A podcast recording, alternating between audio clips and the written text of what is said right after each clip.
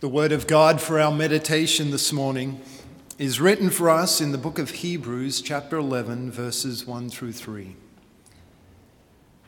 Now, faith is the substance of things hoped for, the evidence of things not seen.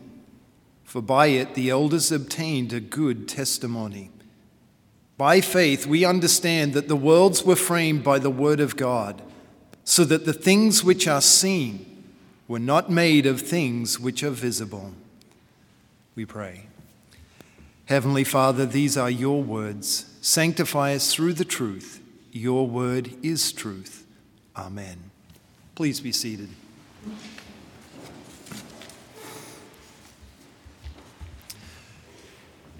In Christ Jesus, dear fellow redeemed, God's grace, mercy, and peace are yours from God our Father through our Lord and Savior, Jesus Christ. Amen. A long, long time ago, 4.5 billion years to be exact, in a galaxy far away was a big bang. The Big Bang caused the universe to be formed. All its planets, stars, comets, meteorites, and one planet was lucky enough to settle into an orbit just the right distance from a big star. It wasn't too cold like Venus. It wasn't too, excuse me, it wasn't too hot like Venus. It wasn't too cold like Mars. It was just right. And because that lucky planet was just right, inexplicably, life began on it. No, this isn't a variant of the Goldilocks fairy tale. This is Darwinian evolutionists' best guess at how we got here. Now, I don't want to trivialize the Big Bang Theory, but I can't help when I read it to think it sounds like a fairy tale a long, long time ago. There is, however, evidence that has caused Darwinian evolutionists to conclude that there was a Big Bang. We can observe in the universe that it's expanding. So scientists look at the fact that everything is moving further apart, and then they want to think about well, when did it begin? They roll back the clock and pull everything closer and closer together until finally every piece of matter in the universe is in a densely spinning mass the size of a pinhead. And from there, it exploded and caused the Big Bang. We may look at Darwinian evolutionism and think it's about how we got here. But in reality, that's not the issue. The issue is the supernatural. Does the supernatural exist? Darwinian evolution says no, it doesn't. The laws of nature are the only norm. The laws of nature are the only active force in our life, in our existence. The supernatural does not exist.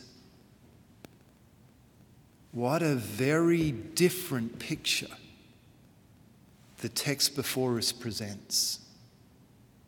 That by faith we understand that the universe was formed at God's command.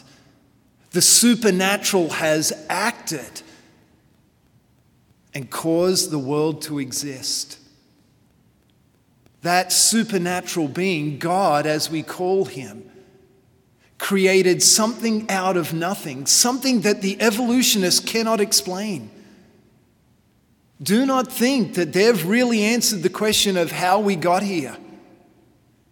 They can only observe what is here and make conclusions from it.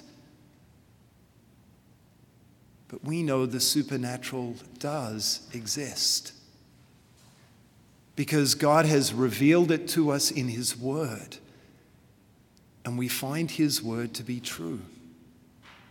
Does the expansion of the universe rule out divine creation of the universe? No, not in the least little way. God created a world that is expanding. So, why is this, this thought of evolution, of the Big Bang, so strongly promoted in our society today?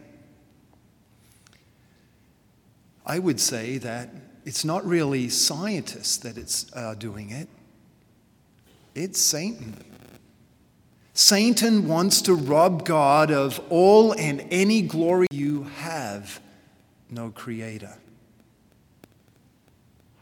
And that is the way at times we have all acted and behaved. We often find ourselves living according to our sinful nature and to Satan's temptations as if God doesn't exist. And God, who spoke the world into being, could rightly punish us for it. When we look at the world that is made and how awesome it is in its intricate design, we can see God's glory. And that God simply spoke and all these things came to be. That powerful word that spoke at creation has done something even more incredible.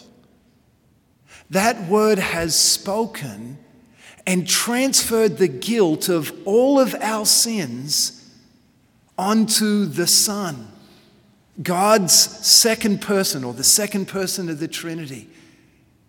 And that person, Jesus Christ, bore the weight of the world's sins and paid for them so that God could speak again and he could declare sinners not guilty.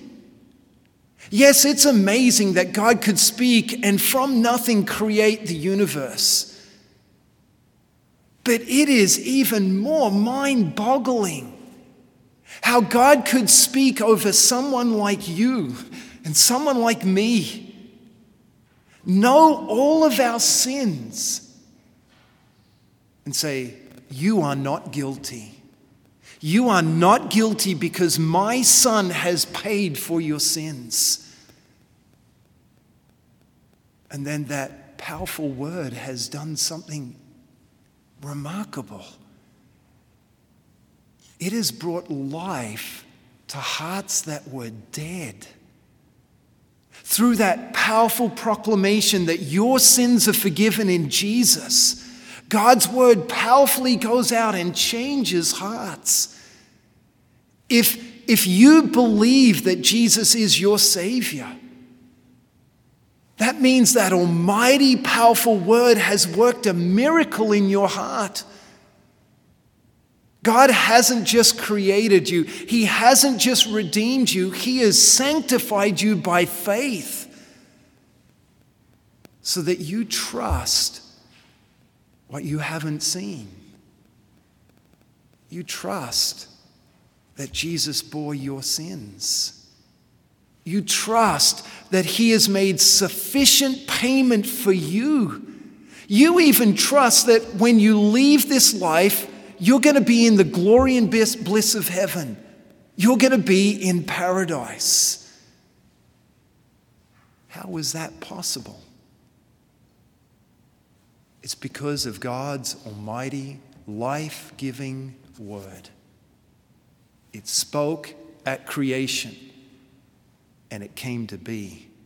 It has spoken in time over a sinful world and declared it righteous.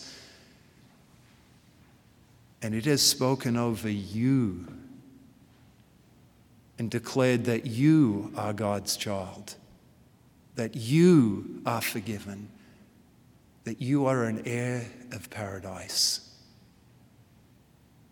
May Satan's lies whether it's in Darwinian evolution or other forms, never separate you from God's life giving word. God grant you his spirit and preserve you in that faith now and always. To God be the glory. Amen.